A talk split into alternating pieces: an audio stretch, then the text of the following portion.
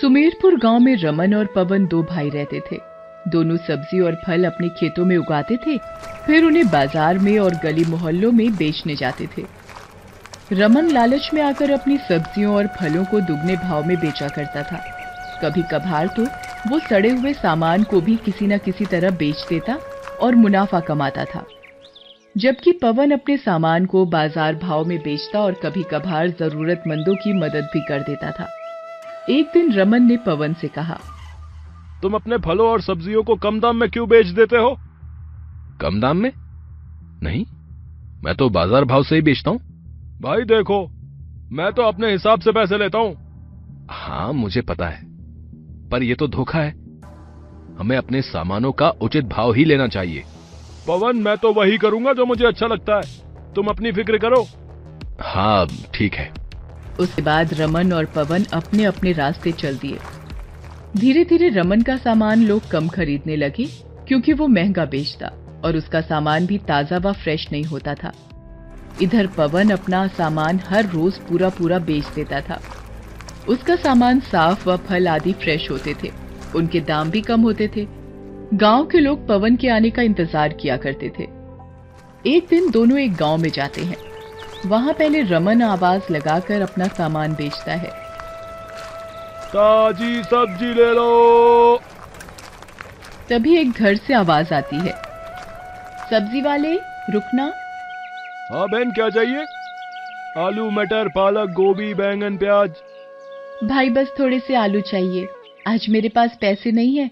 अगर तुम दे सको तो बड़ी मेहरबानी होगी। मैं मुफ़्त का सामान नहीं रखता। मेरा टाइम ना खराब करो। कोई नहीं भाई। मैं तो आपसे विनती ही कर रही थी। बताओ क्या करूँ? नहीं मैं सब्ज़ी नहीं खरीद पाऊँगी। आप जाओ भाई। रमन आगे चला जाता है। सलोनी घर के अंदर जाकर रसोई में बैठे बैठे सोचने लगती है कि वो बच्चों को क्या बनाकर खिलाएगी। आज उसके पास एक भी रुपया नहीं था। सलोनी एक विधवा थी। गाँव के कुछ परिवार वाले उसकी मदद कर देते थे लेकिन धीरे धीरे ये मदद भी बंद होने लगी थी। वो दिन रात भगवान से यही प्रार्थना करती कि सब ठीक हो जाए। लेकिन अब उसकी मदद को कोई आगे नहीं आ रहा था। आज वो अपने दोनों बच्चों को रोटी बनाकर भी नहीं खिला पा रही थी कि तभी पवन अपना सामान लेकर गाँव में आता है। आज वो अपने साथ फल लेकर आया था। वो आवाज़ लगाता है। फल वाला आया। फल ले लो फल। ताजे ताजे फल ले लो। ए फल वाले भाई मेरे पास एक रुपया भी नहीं है। क्या तुम मुझे दो केले दे सकते हो? मेरे बच्चों को भूख लगी है। अब, हाँ बहन ये लो। भाई मैं बस दो ही केले लूँगी। मैं तुम्हारी और किस प्रकार मदद कर सकता हूँ ये बताओ। भाई मैं गरीब विधवा अपने बच्चों का पालन पोषण करने की चिंता में दिन रात परेशान रहती हूँ। मेरे पास आमदनी का भी कोई साधन नहीं है। मेरे बच्चे भी छोटे हैं। अरे तो कोई और नहीं है तुम्हारी जो मदद कर सके? नहीं माँ बाप तो बचपन में ही गुजर गए थे। भाई बहन भी नहीं है। ससुराल से भी कोई मदद नहीं मिली। ओह बहन ये तो बहुत बुरा हुआ। पर तुम चिंता ना करो। मैं तुम्हारा भाई तुम्हारी इतनी मदद कर सकता हूँ कि तुम्हें कभी किसी के आगे हाथ ना फैलाना पड़े। वो कैसे? बहन मैं देख रहा हूँ कि तुम्हारे घर का कच्चा आँगन बहुत बड़ा है। मैं यहाँ कल कुछ सब्ज़ियाँ और फलों के बीज लाकर उगा दूँगा। ठीक है? ओह धन्यवाद भाई आप तो मेरे लिए फरिश्ता बनकर आए हैं। मैं अभी दोबारा आता हूँ ये फल बेचकर। पवन गाँव में सारे फल बेच देता है फिर कुछ पैसे से आटा चावल दाल आदि खरीद कर सलोनी के यहाँ आता है। बहन ये लो। ये कुछ घर का ज़रूरी सामान लाया हूँ इन्हें रखो। सामान देकर पवन अपने गाँव वापस आ जाता है। रमन पवन के पास आता है। पवन आज तुम्हें आने में देर हो गई? तुम्हारा ठेला भी खाली पड़ा है। क्या सारा सामान बिक गया? हाँ बिक गया। लेकिन वहाँ मुझे एक गरीब औरत मिली जिसके बच्चे भूखे थे। तो मैं उसको कुछ घर का सामान देकर आया हूँ। हाँ मुझे भी एक औरत मिली थी जो आलू मांग रही थी। मैंने तो उसे एक भी आलू नहीं दिया। रमन कभी कभी किसी की मदद कर दिया करो भाई। वो औरत जरूरतमंद थी। रमन पवन की खिल्ली उड़ाते हुए वहाँ से चल देता है। रमन ने घर पहुंचकर अपने ठेले को देखा। उसकी बिक्री ज़्यादा नहीं हुई थी। ठेला सब्जियों से भरा हुआ था। उसने उन्हें एक चादर से ढक दिया। वो मन ही मन सोचने लगा, चलो, आज सब्ज़ियाँ नहीं बिकी तो क्या हुआ? कल बिक जाएँगी। फिर रात हो गई। सब दरवाजे बंद करके सो गए।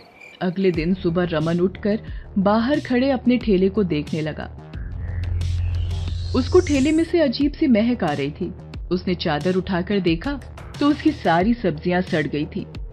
उसने अपने सिर पर हाथ मारा कि तभी उसकी पत्नी अंदर से आई।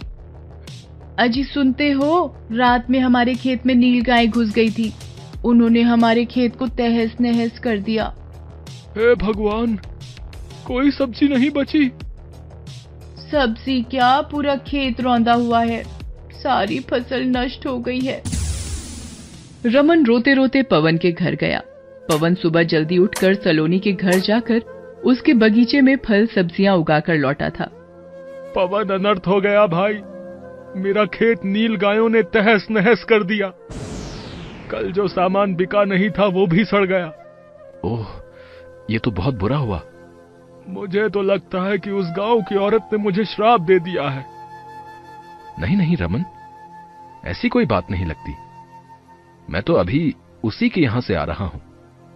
मैंने उसके बगीचे में फल सब्ज़ियाँ उगा दी हैं, जिससे वो अपने बच्चों का गुजारा चला सकेगी। पवन, ये तो बड़ा अच्छा काम किया है तुमने। लेकिन मुझे लगता है कि उसका कल दिल दुखा होगा। मैं उससे अपने किए की माफ़ी मांगूँगा। कल मैंने उसके साथ बड़ा बुरा बर्ताव किया था। चलो, मैं भी तुम्हारे साथ चलता हूँ। रमन और पवन सलोनी के गाँव जाते हैं। सलोनी से रमन अपने किए की माफ़ी माँगता है। सलोनी उससे कहती है मैंने आपको माफ़ किया। मेरे दिल में आपके लिए कोई भी बुरी भावना नहीं है। पवन भाई ने तो मेरी इतनी मदद कर दी कि मुझे अब बच्चों को पालने में किसी के आगे हाथ नहीं फैलाना पड़ेगा। मैंने आज ये सीख लिया है कि हमें लालच नहीं करना चाहिए। हमेशा हमें दूसरों की मदद करने के लिए तैयार रहना चाहिए। हाँ रमन ये बात तुमने बिल्कुल सही कही भाई। फिर दोनों एक दूसरे को गले लगा लेते हैं। अब रमन भी पवन की तरह बाज़ार भाव में सब्ज़ियाँ बेचने लगा था।